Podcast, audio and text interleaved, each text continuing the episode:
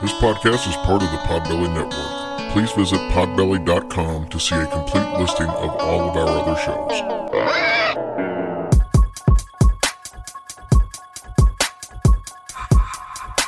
It's about to be a fun ride. Follow along, watch as we slide. Paranormal just hit the lights.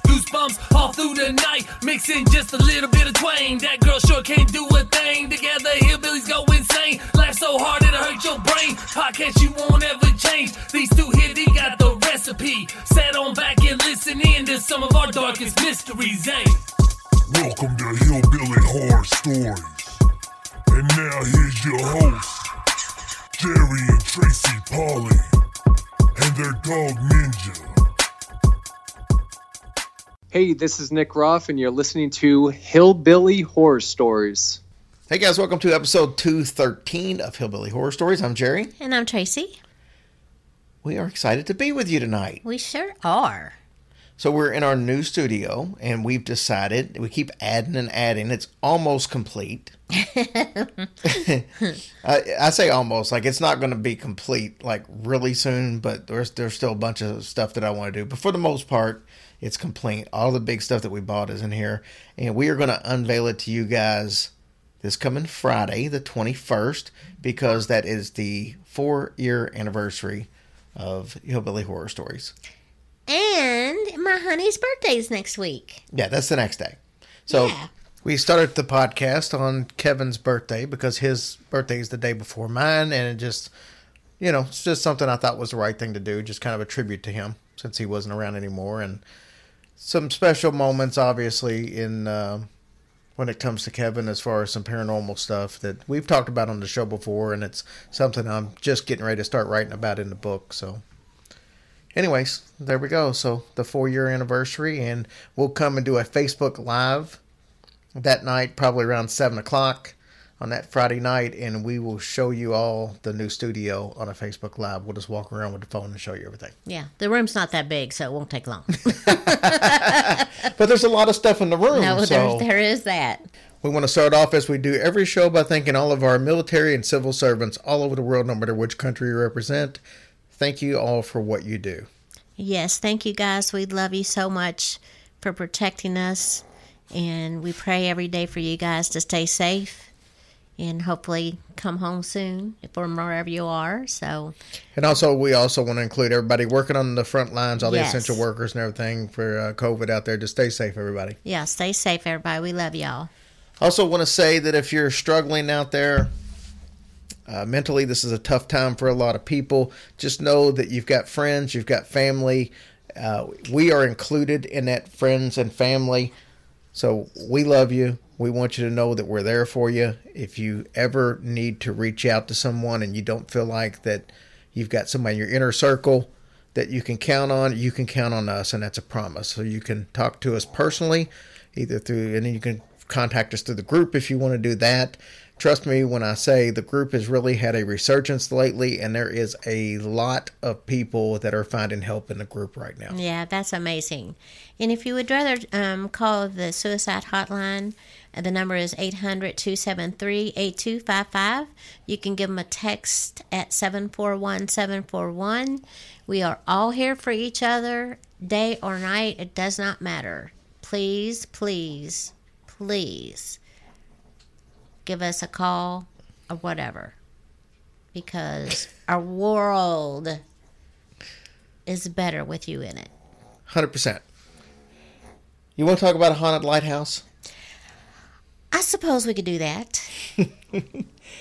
So I told you we're going to try to start doing some stories that we haven't done a lot of, and one of those subjects, I guess, it would be lighthouses. We did obviously the St. Augustine. That's a big one. We did uh, one up in Canada, uh, probably three years ago, and I think we did one on Patreon, and that's been pretty much it. Mm-hmm.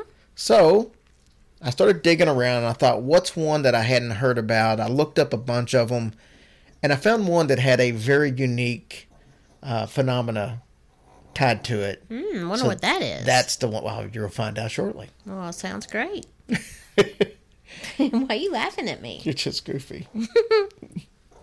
so, anyways, the story we're going to do tonight is the Old Presque Isle Light Station. That's in Presque Isle, Michigan, on Lake Huron. Okay. You have a piece of glitter on your nose, right underneath your nose. You know, it's it's from my lipstick. I keep forgetting that lipstick has glitter in it. Well, you obviously don't know where your nose is. No, it's where I like lip lick my lips and things, and then my tongue gets all up there, and it's just a whole mess. Ah, fantastic. How quick the show gets derailed. Jeez. So this lighthouse was built in 1840 at the end of Presque Isle Harbor, but it was decommissioned and shut down for almost a century. The main focus on our story tonight is going to be George and Lorraine Paris. Most of the paranormal occurrences happened when they moved in as caretakers. They were a retired couple and they decided that the keeper's residence there was a perfect summer residence for them, so they took the caretaker's position. They would live at the tower and open it up to all of the visitors who mm-hmm. came there for tours from mid May to mid October every year. So this is the shipping season there, and that's when all the big shipping freighters can safely kind of travel without the threat of ice being in the channel. So oh, that's yeah, why. that makes sense. Yeah, it's it's just the perfect time to be open there.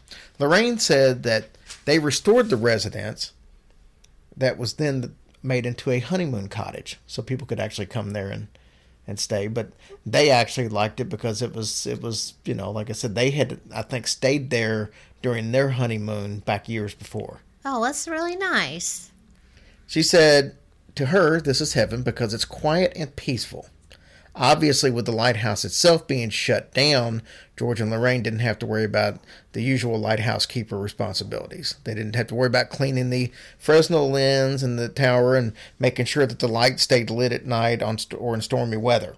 So the lighthouse tower had been dark since the end of the 1870 shipping season. Golly. Remember, I told you it was decommissioned for a Yeah. 100 years. Yeah, So why, you ask? I did. Why? because they built a much taller lighthouse about a mile up uh, north of this one. no kidding. Yeah, this one was only like 30 feet I wonder how long it takes to build a lighthouse. as long as it would any other house. I guess. It's still just regular construction. I guess so. So the old one was pretty much neglected, left to being run down in the early 1900s when S.G. Stebbins family from Lansing, Michigan bought it from the government. They rebuilt the 1840s keeper house and they used it as their summer home, much the way that George and Lorraine did. They also restored the 30 foot tower. The original Lantern Room's equipment was taken to the new lighthouse, so this tower didn't have one at the moment. The Stebbins replaced it with one from the South Fox Island Lighthouse. Now this one had an electric rotator Fresnel lens, so it didn't. The other one didn't have an electric one, Oh, so that meant it had to be used. Like when we were at Mm-hmm. saint Augustine, they had to use some type of liquid uh, gas or something like that to be able to run the light. gotcha. So this one they didn't have to. Sometimes the Stebbins would turn on the light. This was an issue. Oh, oh, I guess it would be. This was actually illegal to do. The U.S. Coast Guard considered this a non charted light, and it was illegal because it could confuse mariners. Well, of course it would. Why would they do that, though? Why would they turn on the light just for fun? Yeah, I mean, yeah, I mean, you're going to own a lighthouse. Surely you would like to see the light work in it. It's like Well- buying a theater and not running the projector. A true story, but don't they knew they had to know that was going to confuse. Well, I don't really know how it's going to confuse people. I mean, that was the original lighthouse. That was its job was to keep people off the rocks. So that's all that you know. What what's it hurt having two lighthouses to keep people off the rocks? Well, I guess. That's just my thoughts anyway. Hundreds drove up the dirt road to ask uh, permission to be able to climb up to the tower every summer. And in the mid 50s, the Stebbins children had all grown up. They no longer used the cottage on a regular basis, so they decided to give in and make it available to tourists. Because these people would just basically come up to their home because they Oh. just owned it. I mean, it was that was where they were living, and uh, for at least during the summertime, so people would just come up there and say, "Hey, can we go up there?" And they're like, um, "It's kind of our personal residence, dude." Mm-hmm. I don't know if they said "dude" back in the fifties, but either way, Ah, yeah, I don't know if I'd like that. either way. So the family left the tower, the cottage, including all of its antique furnishings, in the hands of caretakers and opened it up as a living history museum. Hmm. Wonder where they moved. Well, they already had a house. This was they only stayed there during the summer. Oh, okay, okay. Well, that was a good idea, though. And like I said, they had all their kids and everything. And now all their kids were grown, grown, up, so yeah. was Oh, but that's a smart idea they did. George and Lorraine took over as caretakers in 1977 and they spent 14 years there. Oh, nice. They moved in in mid May and they spent the next five months welcoming people from all over the world into the lighthouse station. They would tell them about the lighthouse and the keepers who actually did have to, you know, keep the light burning years before. They talked about ships that sank in the in the area and actually showed them some of the artifacts that, that were kept right there and displayed on the property. Mm-hmm. George especially liked entertaining the children who came to the lighthouse. He would help them up the spiral staircase and explain how the lens worked. He would even let them ring the 3,400 pound bell that it was at the foot of the tower. Well, how exciting for those kids. Well, just think about that if you were a kid to get to do that. Well, it would be fun. And check this out. So the ships that were on Lake Huron, they could not only hear the bell, but they could feel the vibrations that was sent through the water, much like they probably could have Ninja Snorri right there. Yeah, that was a big one. So could you imagine that? They can feel the vibrations. That is Through cool. the I mean, water. that's a huge bell. I'm sure they could. George was also a prankster, and that will that'll come into play a little bit later. But he would give a strength test to all the adults as well as the children, and this was done with the foghorn. So the blast of the foghorn knocked almost every visitor off their feet. so, but they didn't know that, and they just George would say like, "Hey, why don't you just do this?" And then when they do it, they get knocked flat on their butt. That would have been funny. Yeah, I probably would have laughed really hard at that. Everyone loved George, even the animals in the woods. Lorraine said that George was able to coax a porcupine to come close enough for George to pet it at one point. Okay, why even, do you want to pet a porcupine? and it even let George pull his tail. Oh my goodness. In 1991, a bear started hanging around. George named him Bruno, and he talked to him, but the bear apparently started kind of scaring the deer, and so George asked it to leave, and it did. He asked the bear to leave, and the bear just left. Yep, Oh, come on. That's what she said. Lorraine said every night after everybody left, her and George would just kind of sit on the porch or in the living room. Sometimes they would light a fire and they would just listen to the waves crash against the rocks. Oh, it sounds so nice. She said the waves would be the lullaby that they went to sleep by every night.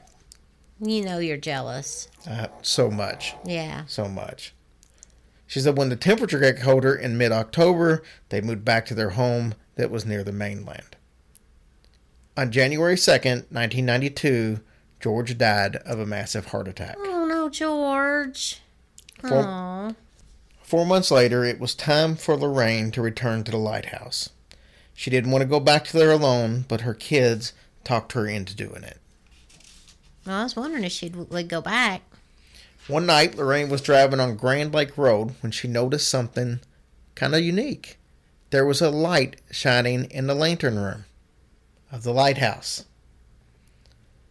This couldn't be, though. See, the tower didn't have any electricity running to this, and she knew this because George had disconnected the electricity in 1979.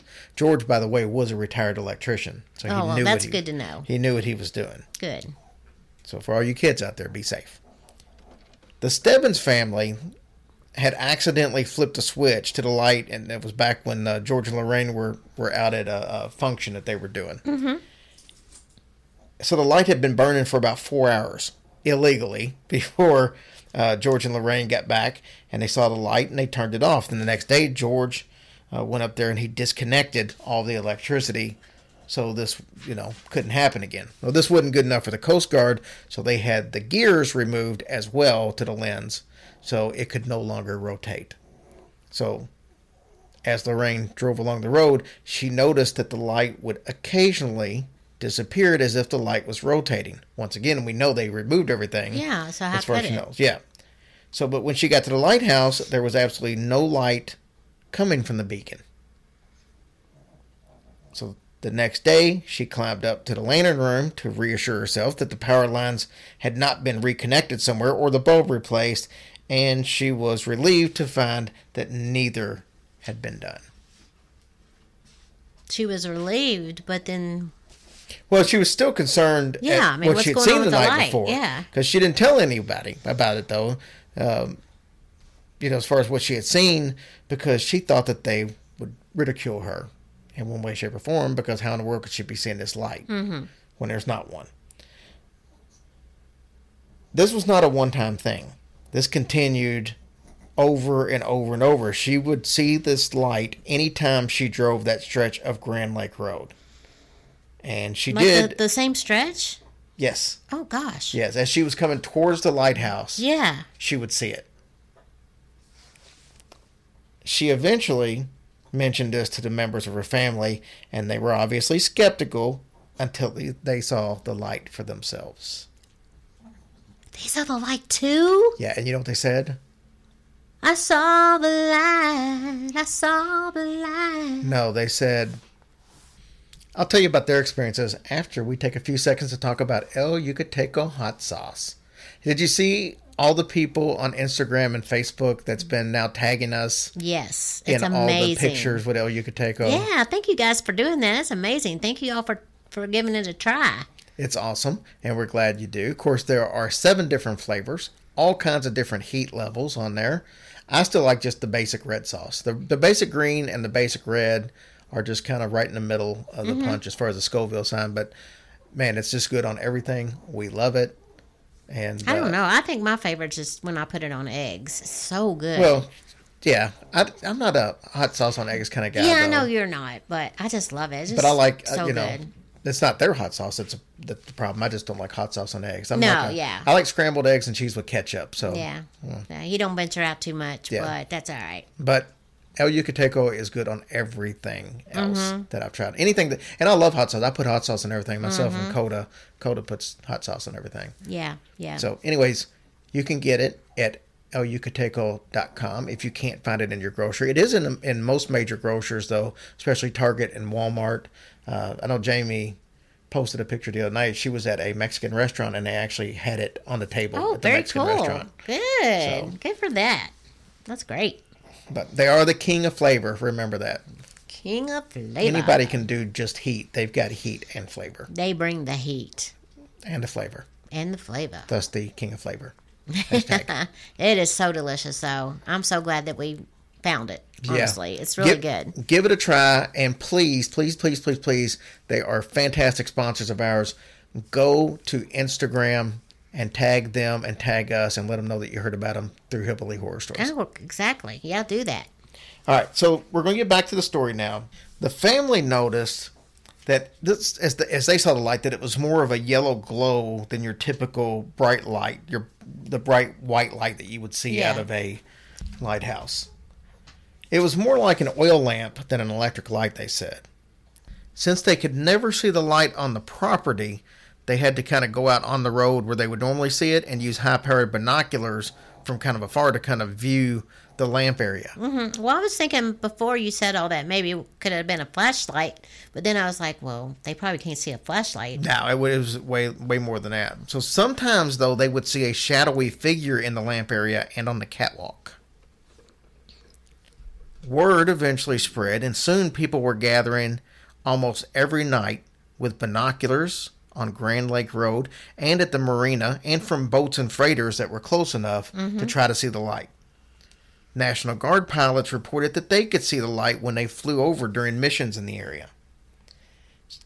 Who do you think had a problem next?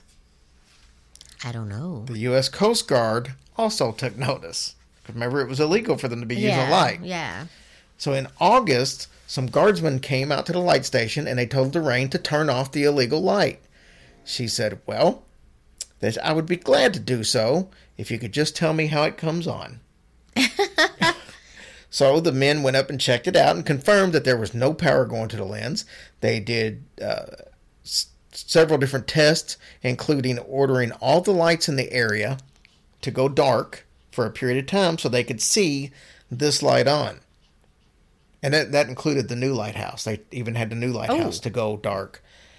They saw the light from the tower, but had no idea why or how to keep it from coming on.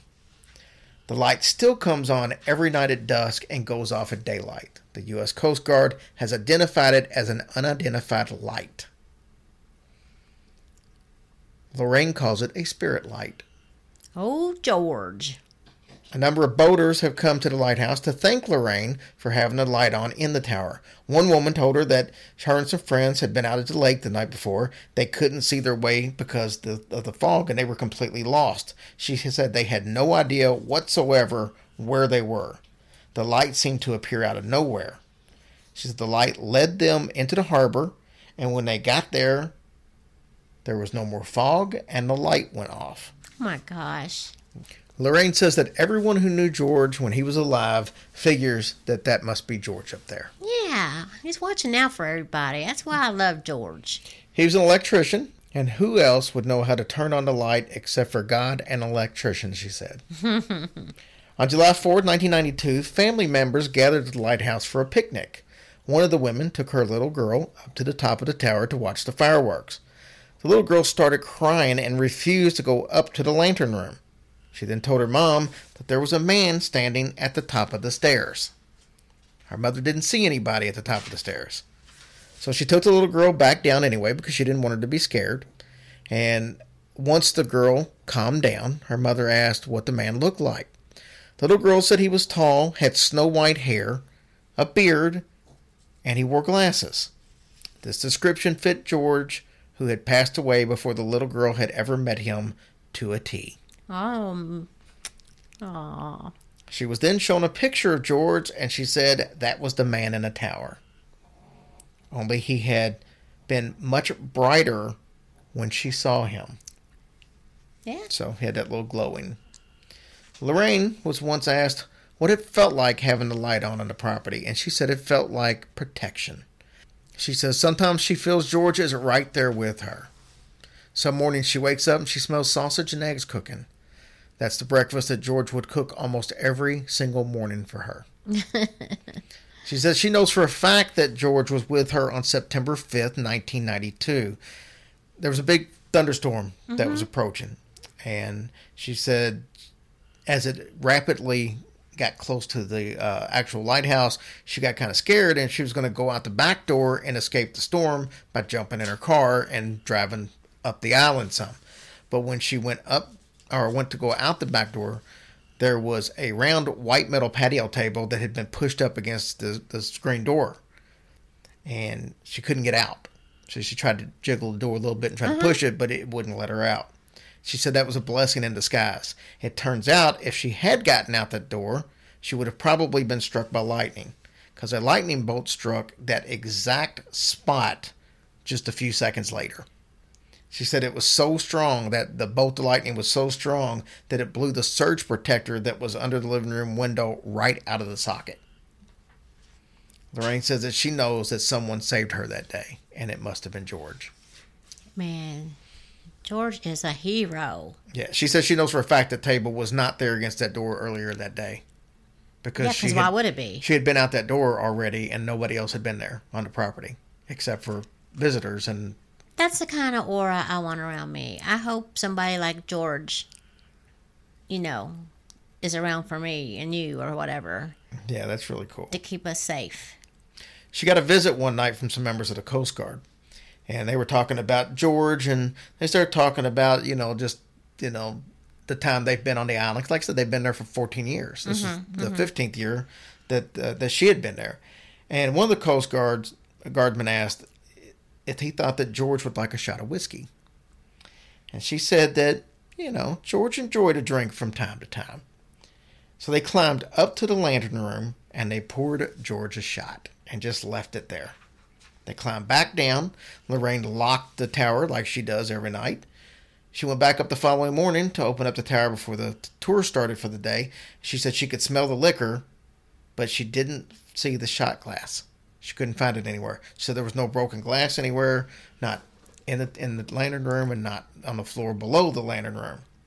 She took that as George must have enjoyed the drink, but obviously thought that the lighthouse was not the place to be drinking.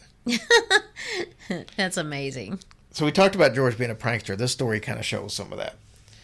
So there was this one time there were five waitresses that were uh, all from a restaurant that George and her used to visit, and they decided to stop in to check on Lorraine, see how she was doing, and uh, they were excited. They came, they came in, and they wanted to know about the light. So all the ladies had locked their purses in one of the ladies' cars. They had just gotten paid that night, so they all had their money on them. So they put all their purses into one car and locked it up. They talked to Lorraine for a little bit, and then two of the ladies walked up to the lantern room to kind of see what was going on. Lorraine unlocked the door, but she waited down at the bottom of the steps and let the girls go up on their own. One of the young ladies made it about halfway up and ran back down. She said she felt someone in a tower was uh, not something she could see, but she just felt like something was there and she was scared and she just didn't want to go back up. The other woman continued the rest of the way.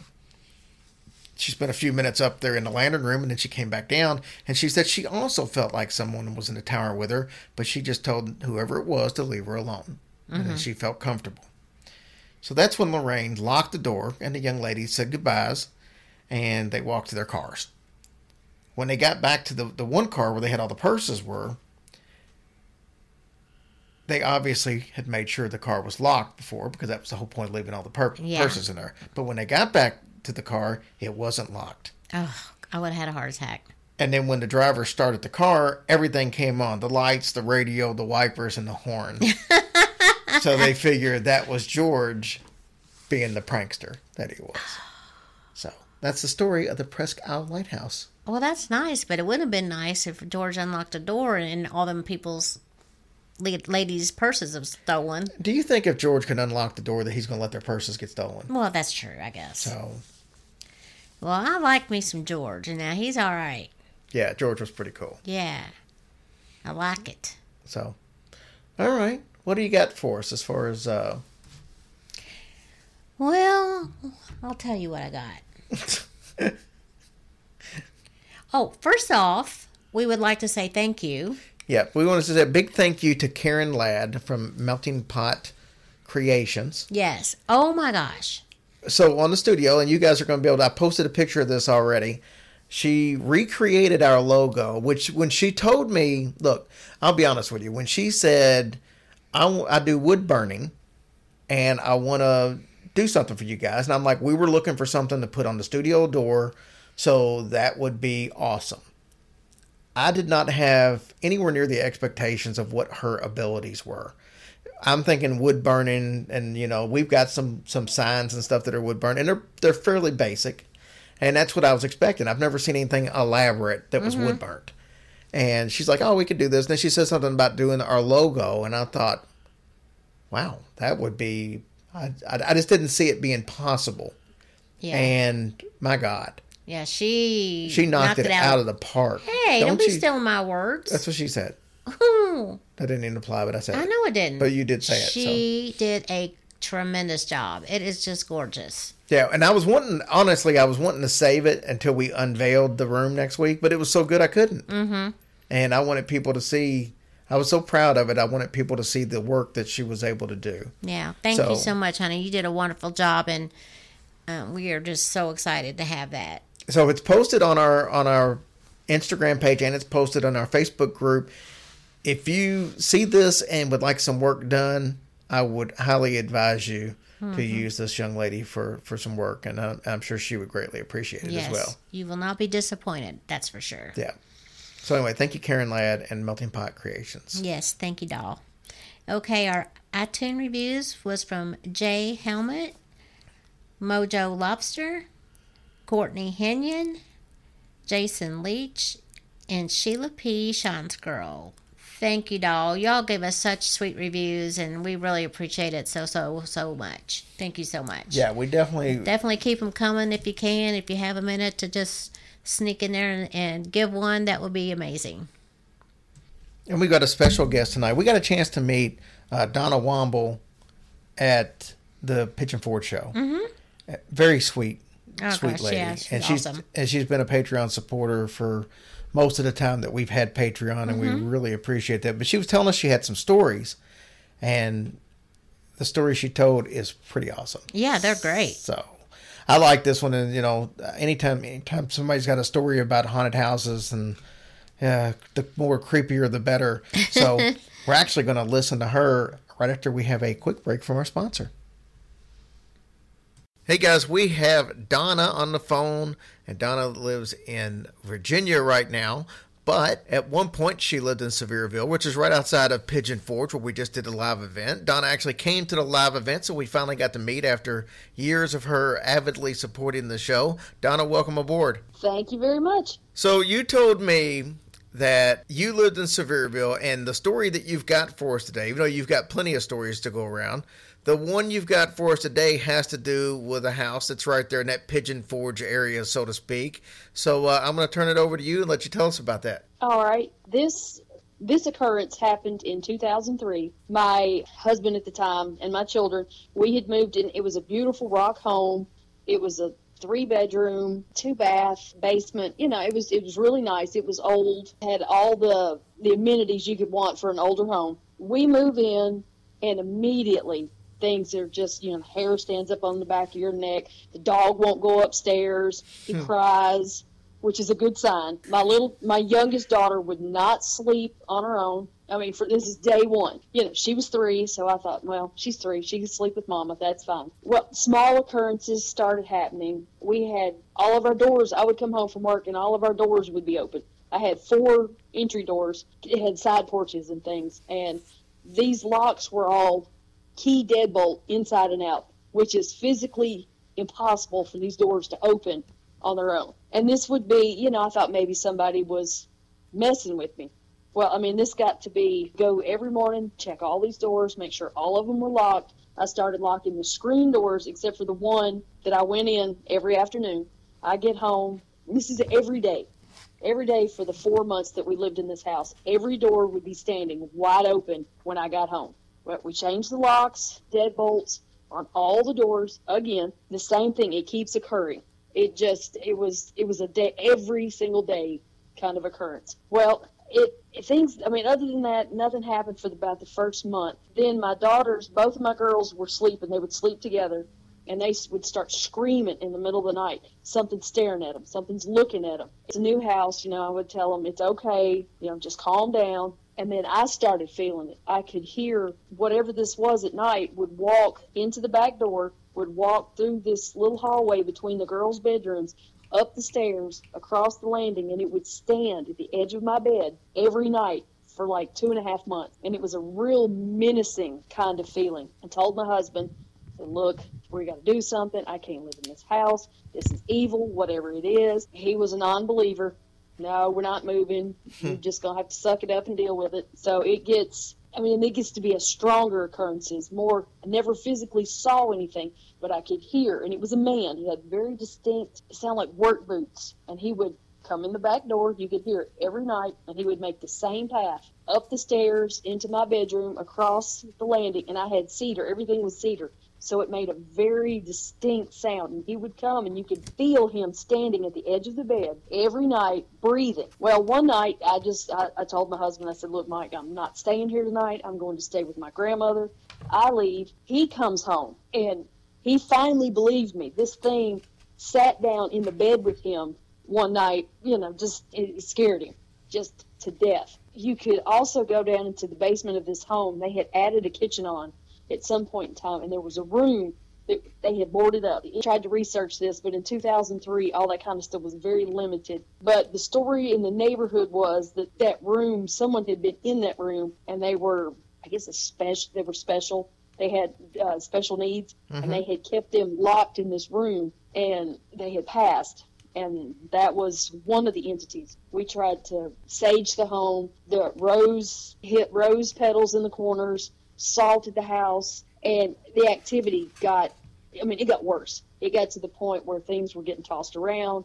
My child was getting scratched. I was getting scratched, and we had had enough. And we, I mean, we just left in the middle of the night, and that was pretty much that house in a nutshell. So you said you were only there for four months. So that's Four the, months. that's the reason you left was because of the paranormal activity. Yes, yes, yes. Me on top of the fact that I am I am a haunted person. I don't know the spirit that it is that follows me, but it's it's more of a it's a good spirit, I would say. It's more of a protective, but whatever this was in the home, I don't know if it was demonic. You know, when my my 3-year-old is getting scratched in the middle of the night and she sleeps, you know, she sleeps by herself or with her sister, claw marks. The dog didn't sleep with her. He slept outside. He wouldn't even come in the house. He got to the point where he just he was like, "Nope, I'll just stay out in the pen." it was a, a big ordeal. That's scary all the way around. Oh yeah, yeah. I mean, I also see shadows. I see shadow people all the time. You know, it's just it's, it runs in the family. We are a. I don't want to say that we're a. What is the word I'm looking for? We all have a different clairvoyant type thing. I don't see. I hear. I can hear spirits. I can feel them. I have one sister that can see another my other sister she has the ability to she sees people right before they die which is a strange so we're uh, an in tune kind of family if that makes sense Right.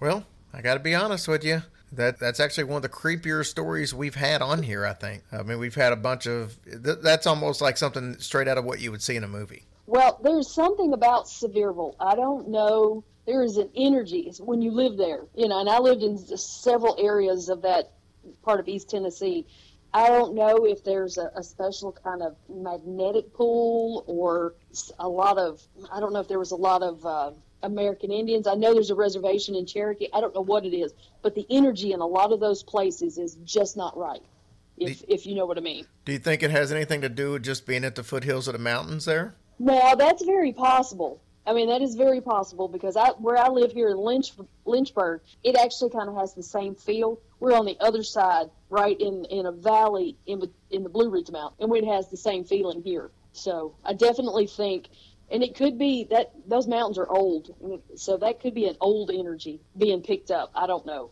Well, Donna, thank you so much for for coming on and sharing your story with us. We appreciate it. And it was a blast mm-hmm. meeting you last weekend. You too. We will talk to you soon. All right. I don't think there's anything scarier than not being able to feel like you can protect your kids. And when like No. you got a three year old getting scratched in the middle of the night, I mean, I can't imagine what she was going through. I mean, it's when it's something like an entity or something. I mean, I mean, if it was a person doing it, a boyfriend or a girlfriend or something, you can kick them out. You can get rid of them. But what can you do in that case? It's crazy. Hmm. I and don't know. And I liked hearing that that story was right there in the neck of the woods where we were. Yes, So- it was. Yeah, it was really uh, scary. I can't. I mean, just the thought of thinking of something like that happening to Coda or, or Addie. You know what I'm saying? It's just. Oh, I don't know how she dealt with it. Honestly. Before we get out of here, I want to remind people that we do have merchandise for sale at hillbillyhorrorstories.com. We forget to mention that most of the time. So, and we, we occasionally somebody will write and say, "Hey, do you got stuff for sale?" And it's because we don't ever mention it. But hillbillyhorrorstories.com, you can actually buy shirts, mugs, shower curtains, you name it. It's pretty much available there. And uh, also, if you're uh, a listener to the other podcast that I have, warning you will be offended.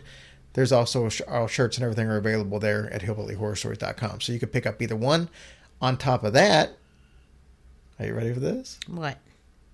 You can support us on Patreon, and you get several bonuses a month, depending on which level you go in. If you can join for a dollar a month, that gets you all of our episodes that we put out with no commercials, ad free. And that's worth it by itself. But you also get four little bonus episodes a month. We mm-hmm. do the Hillbilly Shorts on there. So you'll get like a five, six, seven, eight minute episode once a week at the dollar range. So that's not bad. No, not too bonuses. But you bad. can Better than go. Yeah, you can go all the way up to the highest level, which is fifteen dollars. You get twenty four mini episodes a month, plus you get two full length bonus episodes. So there you go, and you get some merchandise discounts and stuff like that. Mm-hmm. Anyways, Check it out. yeah, go to Patreon, subscribe. You'll be glad you did, and it doesn't cost you anything to start. Like if you started right now and went and signed up, you'd have the rest of the month for free. They don't charge until the beginning of the next month. Yep, that's true. So you can always try it. If you don't like it, get back out. It didn't cost you anything. There you go. No harm, no foul. So you guys have a blessed week, and it keeps creeping up. We'll be to Halloween before you know it. So we're excited about that. Yep. And don't forget, Friday night, Facebook Live, be looking for us, the unveiling of our new studio. yeah. Bye, guys. Bye, guys. Love you.